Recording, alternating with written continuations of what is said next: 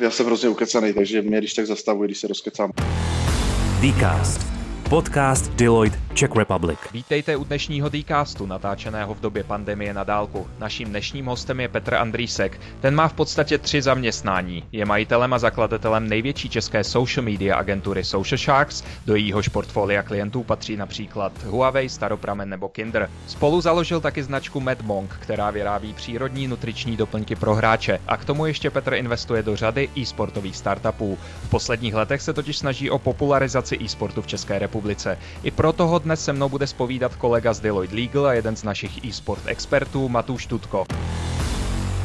Pánové, doufám, že se slyšíme. Vítejte. Ahoj, děkuji za pozvání. Ahoj, slyšíme se. Petře, videoherní průmysl roste v posledních letech závratným tempem, jeho hodnota je momentálně dokonce vyšší než hodnota filmového a hudebního průmyslu dohromady. Přesto je na videohry často nahlíženo skrz prsty. Myslíš si, že ty negativní předsudky postupně u lidí jakoby ustávají a jak jsme na tom třeba v Česku v porovnání se Spojenými státy nebo s Ázií? Tak ty negativní předsudky tam pořád jsou a asi jako budou. Například já si myslím, že u rodičů, jako se to, dost, to jsme pozorovali, tak u rodičů se to dost měnilo v tom smyslu, že když už za to ti jejich jako synové nebo dcery dostávali zaplaceno, tak to byli schopni akceptovat. Uh, oni to všichni představují pořád jako umaštěný kluky, co celý den sedí za počítačem, což jako tak je, ale jako ten e-sport takový, který my vidíme, taková ta velká profesionální scéna už samozřejmě není jenom o tom, že sedí za počítačem. Jo. To je takový to klasický dogma. Samozřejmě ty vyspělejší státy, vyspělejší je samozřejmě Asie, kde už je to vlastně součástí takové té, jak bych to nazval, kultury, Hmm. A to vidíme v Jižní Koreji, že jo. Součástí kultury v Jižní Koreji je to, že si prostě my jdeme večer na pivo, oni do večer do, jako si zahrát League of Legends a potom jdou do karaoke baru. Je to součástí mainstreamu, prostě tady ten e-sport, ty celebrity jsou tam brány jako normální sportovní celebrity a Spojené státy už jako tam taky nakračují tímto směrem a v Česku jsme ještě, jsme ještě daleko, ale určitě to k nám přijde. Jak vypadá denní režim profesionálního hráče e-sportu? Kolik času stráví přímo hraním a tréninkem, kolik nějakou fyzickou nebo mentální přípravou? Když se ptáš obecně, jak by to mělo vypadat, jak to vypadá v zahraničí nebo jak to vypadá teďka v Česku?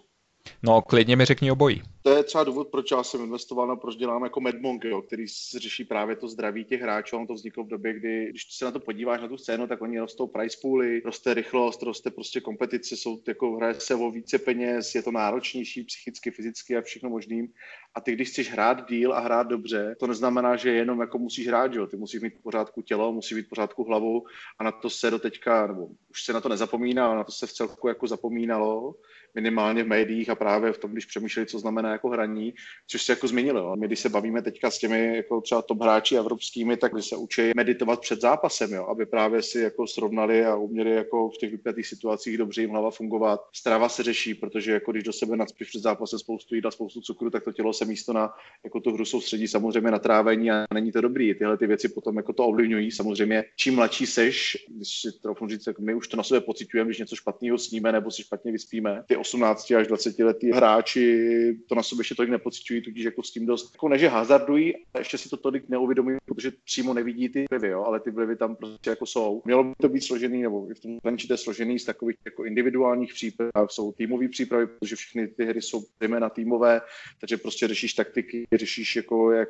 tom týmu budeš pracovat a samozřejmě součást pak jsou jako fyzická a mentální přípravy. Jo. Prostě trend gaming house vidíme v Americe a tak jako, že se realizují obrovský investiční peníze, se staví jako právě tady ty věci facilities, prostě sportový. Ta rutina tam nějaká je, je zajímavá, já se snažím a rád bych jako víc dostal k lidem to, jak ta rutina právě vypadá, protože to je něco, co si myslím, že ty lidi jsou zvyklí to vnímat trošku jinak, že když tohle to otevřem, tak to bude jako zajímavý a mhm. dost lidem to změní tu představu o tom, co to, jak to vypadá. Když se podíváš na ten průměrný věk hráčů. Já jsem to zkoumal z datového hlediska. Jo. Když si stáhneš všechny výdělky hráčů a přiřadíš k tomu věky a hodíš to do takového jako grafu těch, tak si všimneš, že ten pík té konkurence, no, takový ty řeknu Gaussový křice, je někde mezi 21 lety. Dost těch hráčů jde do důchodu jo, ve 24 letech. To je důvod prostě, protože 24 let se ti jako ten mozek vyvíjí a pak už jako je prokázáno, že od 24 let, myslím, že každým rokem ti ten mozek se zpomalí o, já nevím, teďka 0,15 nanosekund, jo, plásnu, což jako když mhm. máš pak 30-minutový zápas, nějaký hmm. StartCraftu, tak jako ono ti to udělá vlastně třeba 4 minuty na ten zápas, jo, jako,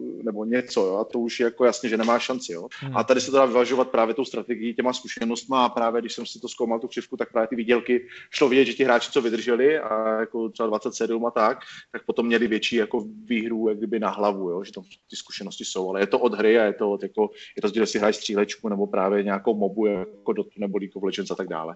Ano a v tom Česku? Nebo nemáme ještě takový profesionální hráče? Nebo jak? E, jako já jsem spíš jako takový zklamaný z toho, že to ti hráči, vlastně, kterých se to týká, neberou asi tak vážně jako ostatní a právě v tom zahraničí. Příklad, jako mají špatně nastavený spánkový režim, jako fakt opravdu jako chodí spát ve čtyři, vstávají v jedenáct, jo. Jeden hráč prostě jenom zaspal ve 13 hodin, se hrál zápas a on na něj zaspal prostě, jo. Hmm, Takže jako hmm. takové věci se prostě jako dějou, není tam ta disciplína, a spíš přesně jako tým, jako můžeš s ním udělat trénink, sestavit jim trénink, ale oni si pak přesně před zápasem dají jako pizzu, jo. Což jako, jo, je fajn si dát to, jako aby si byl v psychické pohodě. Na druhou stranu jde vidět, jako jedna z věcí, která je ten velký diferenciátor, jestli se nám podaří přesně mít ty talenty, které ovládnou tu evropskou scénu. Je to, hmm. jestli se u tady těch kluků podaří změnit v těch hlavách, že to je o tom to, co tady propagujeme. Protože jako takhle je to správně. Jenomže ti kluci jsou mladí a když se pojáme na sebe, a jsme byli prostě v 18, 20 a vlastně ještě jedna zajímavá paralela. Mm-hmm. Já to vysvětloval, když jsem najímal lidi jako do e-sportu, jo. A příklad, když máš sportovce, tak něco musel jako dělat, něčím se jako, jako fakt dělal ten sport, jo. Tady ti kluci vlastně jsou dobří v tom, co dělají, ale jako oni celý život vlastně hráli videohry. Zahodili všechno ostatní a ty s tím musíš jako takhle pracovat, že oni nemají jako takový ty návyky, jako a nevím, tady třeba profesionální tenista nebo něco takového, jo? že nemají tu disciplínu, neměli kdo tomu víc, takže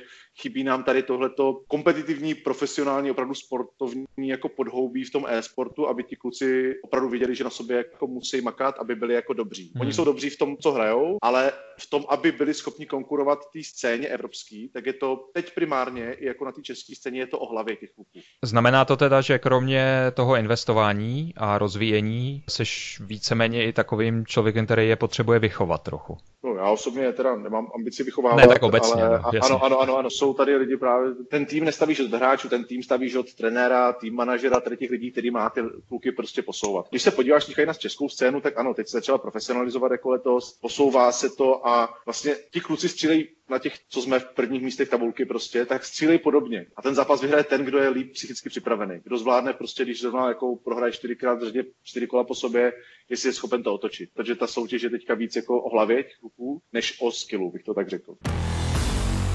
Ty jsi nám krásně nahnal o profesionalizaci toho e-sportu. Ve světě už se to stává určitým trendem, nebo je to stále ještě někde na začátku, nebo co si myslíš, že bude další jako ten, ten postupný vývoj toho e-sportu a jeho profesionalizace? Tak ono v zahraničí už je, že jo, jako jsme mnohem pozadu, už i Polsko je mnohem vyspělejší e-sportově než Česká republika. Určitě máme jako co dohánět. Nemyslím, že my budeme jako ten inovátor. To, kam to půjde, je otázka. Ono už to docela jako se postavilo. Je to spíše o tom, zahraniční e-sport teďka hodně řeší spíš ten ekosystém. Jak to má být, kde je asi ten driver toho úspěchu, to je se franchising league, týmy jdou na burzu, že jo, jo? jsou drivery různých inovací pro firmy, ty velké kolaborace, které vidíme na těch hraničních levelech. Když se podíváme třeba na uh, čísla ze sázení, tak jako na e-sport se sází víc třeba než na cyklistiku nebo než na florbal. A když se vrátíme zpátky do České republiky, jak tady vidíš budoucnost té e-sport scény? Ten český e-sport startuje tím, když se tady nějakému jako fakt jako týmu podaří být konkurenceschopný na tom e-sportovým jako top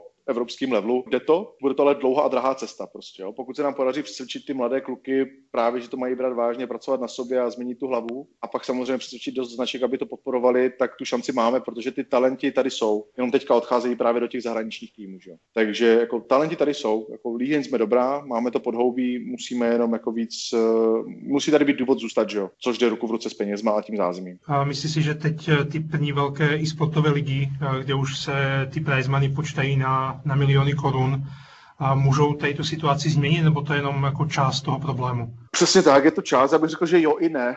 Vlastně cokoliv se děje teďka je vlastně fajn a je to dobře samozřejmě, když jsi jako profesionální klub, tak ani to, že když vyhraješ všechny ty ligy, tak ti to moc jako na provoz jako ani nevydělá, takže tě to nezachrání, musíš mít prostě ty sponzory. Ten sponsoring je hlavní to, co jako dotuje, nebo vůbec jako na čem ty týmy mají šanci jako vytvářet něco jako výplaty zázemí a tak dále pro hráče přerozdělovat ty peníze od sponzorů a dělat pro nějaký delivery. Ty ligy jsou určitě jako, jako fajn, jako nástroj. Já si myslím, že tady ta česká scéna tím, jak vyrostla, ona vyrostla z nadšenců, že jo? takže je to takový jako postavený nemoc profesionálně. Když jsem do toho šel, tak mi právě štvala ta neprofesionalita. Díky velkým jako už dalším subjektům, který do toho jako ve sportu vstoupili, tak se to snad bude profesionalizovat. Základní věc, která chybí, tak já bych to nazval tak, že chybí spolupráce a nebýt malej. Aby se prostě spolu jako nesoupeřili ty subjekty, jako je dobrý jako soupeřit, ale zároveň právě když se podíváš, kdo je ten tvůj stavební kámen, a to je právě ta komunita, která je, jsou prostě mladí kluci, děcka, který hrajou, jsou zajímavá jako cílová skupina pro klienty, protože mají peníze, utrácí ty peníze online a tak dále, ale jsou takový neprofesionální. Jo? My tady prostě vytváříme nějakou profi, ať už ligu, tým a vlastně ti hráči vůbec neví, že když podepíšou nějaký papír, že by měl jako platit. To jim nemusíme brát za zlý, jo? protože jim nikdo tady tyhle ty jako archetypy chování prostě jako nedal. Oni hráli hry prostě celý život. Oni nejsou zvyklí jako na reálný biznisový život, takže tohle se musí oni naučit, že se prostě smlouvy dodržují. Nemají takový ten sportovní drill, který měli právě ti sportovci a tohle je challenge, který se musí tady jako udát a jako ty talenty na to máme. Jsme schopni vybudovat to zázemí a je to o tom, jestli se nám podaří a komu a dřív se podaří přesvědčit tyhle ty kluky, že by k tomu takhle měli přístup. A to si myslím, že je velký krok k tomu, abychom byli jak konkurenceschopní na té scéně, tak aby ta scéna samotná začala fungovat jako líbí v Česku. Dobrá diskuze o e-sportu je ta, že už se neřeší, jestli e-sport bude jako veliký, ale spíš kdy bude veliký u nás. A kdy bude veliký? Já si myslím, že ten základní bod bude v tom, až se, kdyby na těch pozicích, které rozhodují o těch jako sponsoringových a marketingových penězích. Teď jsou tam jak kdyby ročníky, který přesně jako mají trochu jako nebo lidi, kteří mají trochu odpor. Někdy jako už jsou ve fázi, že hrajou jejich děti právě hry. A až tam budou právě takový ti lidi, kteří vyrostli na těch hrách, jako je to naše generace, to je jako 30-35, která právě hrála hry, teďka je začala sledovat a už na těch pozicích o tom rozhodoval těch budgetech a budou s nimi chtít dělat jako dobré věci, tak uh, tam začne jeden velký zlom, že začnou trošku ty peníze jako větší proudit a začne to zázemí mít jako biznisově mnohem větší smysl. To je o tom, že v tom zahraničí to opravdu jako už je velký biznis a ten do toho naskočil dřív, tak prostě na tom jako dost vydělal ty české značky láká to spojení s e-sportem, nebo furt je to ještě na tomto? Nebo už cítíš nějakou změnu? Určitě jsme na začátku. Jo. Je to hodně o tom, já bych to řekl, agresivním sales, prostě musíš to opravdu prodávat. A vlastně i to, co děláte vy, já jsem tady s tím taky začal. My jsme se prvně zaměřili na tu edukaci. Co to je vůbec e-sport? Co to má být? Jak se na to má koukat? Ukázat to těm lidem a oni, dokud si to nevyzkouší, dokud nezažijou ty emoce, které tak jako zažili na fotbale nebo někde, tak eh, si vlastně neuvědomí, o čem to je a proč by, proč by do toho měli a jak by ty peníze do toho měli jako investovat. Takže nám tady tady chybí ještě dost jako takových těch úspěšných příkladů značek, které na tom vydělali, dobrých case studies a to je to, co se bude dít podle mě teďka v následujícím roku dvou, kdy tyhle ty case studies a jako úspěšné příklady budou vznikat a na těch se to bude jako stavit a lákat značky víc. Takže teď je to jako zajímá, ale není tam takový ten, že by teď do toho dal někdo velký peníze a jako těchto těch jako velkých takových těch podporovatelů a těch značek, tak je ještě málo. Teď by do toho měli chtít skákat, protože je to levný. Je málo kdo tak odvážný, aby do toho teďka jako skákal okamžitě, takže spíš teďka zkouší menší sponsoringy různý a takový velký kolaborace, který vidíme v zahraničí, si myslím, že jsou spíš otázku, tak jako bych si typnul tři až pěti let. Takže opravdu toho někdo dá, jako to řeknu i klidně desítky miliony za rok, aby to udělal fakt dobře a vydělal na tom. Mě to nedá se nezeptat na, na koronavirus, protože v podstatě ovlivnili ten e-sportový svět asi pozitivně i negativně. A jak se díváš třeba na rozhodnutí nepustit veřejnost na tribuny v Katovicích při tom velkém sportovém turnaji? Jak moc vůbec jako ten koronavirus ten e-sport ovlivní?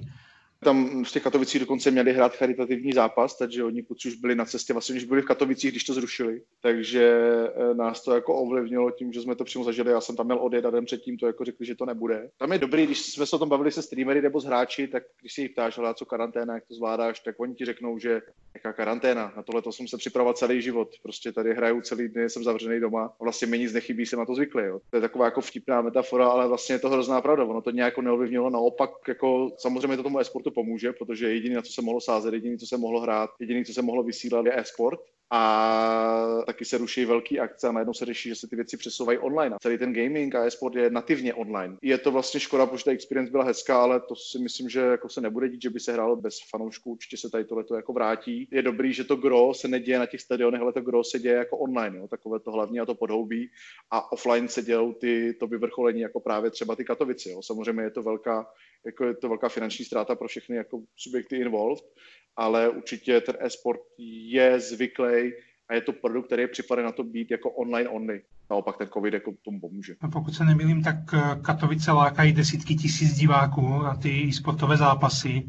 Si myslíš, když se dočkáme obdobně velké akce i v České republice? Debatujeme o tom tady na pravidelné bázi, jako jestli tady ty lidi přijou, jestli zaplatí za ty vstupenky. My tomu věříme, že ano. Teď si myslím, že jsme ve fázi, kdybychom byli schopni naplnit takový to univerzum, prostě nějakých tisíc, dva tisíce lidí si myslím, že jako by to naplnilo. Třeba o tu arénu si myslím, že jsme ještě daleko. Je dobrý se podívat to MMA, tady tyhle ty bojové sporty, které taky vůbec tady nebyly vidět a udělala se dobrá show, udělala se dobrý event a prostě to naplnilo, jo, tu jednu jako arénu a jako sledovanost to má lidí to baví, takže prostě potřeba třeba z toho dělat hezkou show, ukázat lidem právě, když tam jsou ty emoce, jo, když si tohle to člověk zažije a trošku jako porozumí ty hře. Já mám příklad třeba mého Stradio, kterého jsem právě vzal na jeden jako ne do Katovic, ale PGL, zase jiný turnament byl v Krakově a já jsem ho vzal, protože jsem nevěděl, s kým pojedu a jsem říkal, hele, Strajdok, moje 58 a jako hry nikdy moc nehrál, ale jako kouká na sporty, tak jsem ho na to vzal a vlastně, když jsem mu po první půl hodině se zorientoval, vysvětlil, o co tam v té hře jde, tak pak říkal, že to vlastně bylo super, jo, celá ta arena, ta atmosféra, jako když trošku pochopíš, na co se máš dívat na ty obrazovce, když to nehrál, tak je to potom jako hodně zábavný. Když pozveš ty zahraniční týmy, tak to bude jako dobrá show, ale je to prvně úspěšný český tým, je to taková nějaká Sparta Slávie, někdo kvůli tomu přijdeš na ten stadion.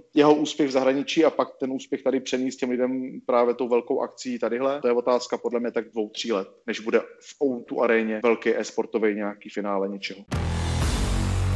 Ty do toho hodně jako investuješ, seš nadšenec, tak jak bys to prodal? Co tě na tom nejvíc baví? Co mě baví na hrách a jak bych to prodal těm lidem, že jo? To jsou dvě rozlišné věci. Eh, já jsem na sobě analyzoval, že mě na tom baví to, že tam máš takový ten, jak děláš jako spoustu věcí v biznise, tak mě na tom baví asi, že tam hned vidíš ten výsledek, že jo? To je taková ta klasická, ta, že něco postavíš, něco uděláš, že ono v té hře už uvidíš ten výsledek, když to tady něco buduješ a ono to chvilku trvá, než ten výsledek uvidíš. No každopádně, jak bych přesvědčil ostatní, samozřejmě taková ta skepse, jako když chce psa být, hůl si najde, je tam ten odpor k tomu neznámému, jo? To je to samé, to tady bylo s YouTubem, YouTubeři, ty rodiče prostě, když to neznají, tak jim to přijde prostě jako ano, oni běhali po zahradě a ty jejich děti neběhají po zahradě. Přitom právě ty hry, jak jsou online, tak vytváří hrozně jako úplně jiný sociální kruhy, jo, jsou ty lidi propojení a vlastně to jsou součástí takový právě to, jak ti jako Korejci chodí prostě do těch barů, tak to samý se děje v těch hrách. Například svého učitele tance jsem potkal v Dotě, jo, že jsme hráli Dotu, zeptal jsem se, co dělá, a jsem, že kousek ode mě v Praze tady jako učí tanec, tak jako máme společný téma, jako žena nadšená, že budeme jako tančit, jo, takže takové věci jako hrajou to zajímaví lidi a i pro ty jako, ať už děti nebo kohokoliv, jako si na tom cvičí, je spousta výzkumů právě, který ukazují, jak se na tom ty děti cvičí, jako kromě takový ty samozřejmě počítačové gramotnosti, jo, že umíš si tam prostě něco namodovat, že umí s počítačem, že prostě jako koukáš na nějaký streamery, že uh, tu hru hraješ jako takovou, prostě je tam angličtina, já se naučil díky hrám prostě anglicky, ti řekne každý druhý prostě, že hej, díky hře právě umím anglicky, protože jsem to musel udělat. Umím tady něco naprogramovat, protože mě prostě, měl jsem takovou tu, anglicky to řeknu, curiosity k tomu, jako jak ten počítač, jak ta hra funguje. Takže to samozřejmě zvyšuje nějaký skills, který si myslím, že do budoucna budou čím dál tím víc jako potřebný.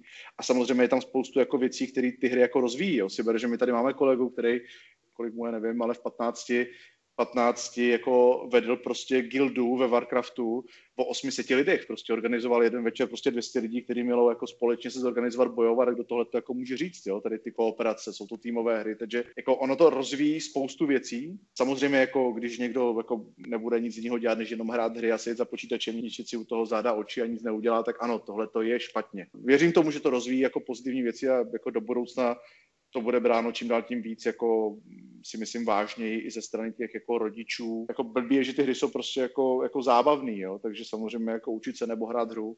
A to je to právě, kde ten e-sport náš ty inovace, že si myslím, že časem dojdeme k tomu, že budeme řešit, brát tyhle ty inovace z těch online prostředí do toho klasického biznisu. Příkladem může být Twitch a Twitch chat. To je, si píšeš se svými kamarády během toho, že někoho sleduje živě, a to, že tě podporují právě ty lidi nějakým subscribem nebo něčinou ti pošlou peníze právě tihle ty diváci, tak jako je podle mě zajímavá jako nová věc, jako co se tahle ta mladá generace jako naučí. A já už bych sledovat televize bez toho, abych si mohl psát se svými nebo jinými lidmi, co to sledují a dělat si z toho srandu. Vlastně je to úplně jiná experience. Jo. Takže já to beru jako zdroj zajímavých inovací a jako zajímavých skillů pro lidi do budoucna. A myslíš si, že patří e-sporty na olympiádu? Já jsem už o tom vedl několik diskuzí jako s tím výborem.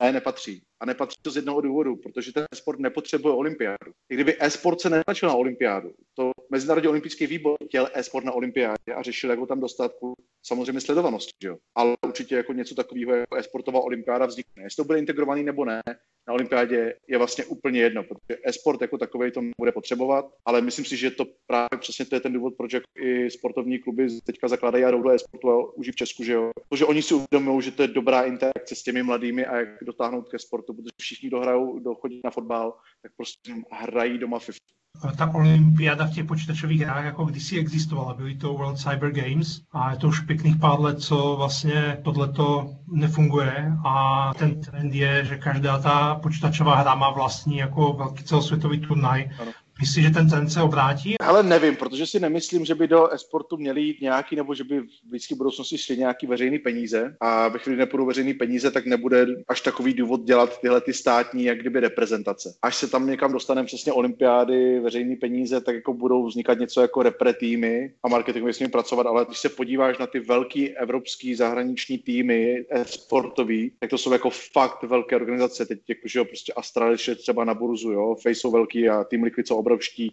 Jako mně by to asi ani nechybělo. A je to asi rozdíl v tom, že ten e-sport, možná to, toto dělá, že ten e-sport je mnohem víc globálnější než jakýkoliv jiný jako produkty, sporty a tak dále. Jo. Opravdu ty můžeš tady hrát prostě s Číňanem, Američanem, prostě jeho Afričanem dohromady na jednom serveru a jednu hru. Jo. Že se stírají takový ty hranice právě jako, jako třeba může mít ten fotbal, proč každá lokální tým a tak dále. Já si myslím, že ty dva světy se od sebe mají hodně co učit. Prostě, jo. O sport se musí hrozně moc učit tady právě z toho digitálního online prostředí od e-sportu, jak se pracuje s fanoušky, co se dělá, to se prostě děje a to se bude dít. A e-sport se vlastně učí, jak dělat tyhle ty velké věci od sportu a jak to vůbec stavět to podhoubí a přesně tu profesionalitu. Takže jako oni si ty dva světy mají co dát jenom prostě na obou těch jako stranách barikády jsou jako, že prostě fotbal, sport, jako starý struktury, nerozumějí tomu, e-sport jako chce si prosadit jako svoje, takže je to, je to rozdílný. Nevím, jestli vznikne nějaká konvergence v budoucnu, na to bych si asi úplně jako nevsázel, ale určitě jako konvergence se děje třeba v motosportu, že jo, prostě Formule 1 se řeší, že budou nejenom, že budou jezdit elektricky, ale že budou jezdit prostě úplně jako online. Teďka jako začalo mnohem víc jako jezdit online, jo, to je jako moto e-sport je taky další jako téma,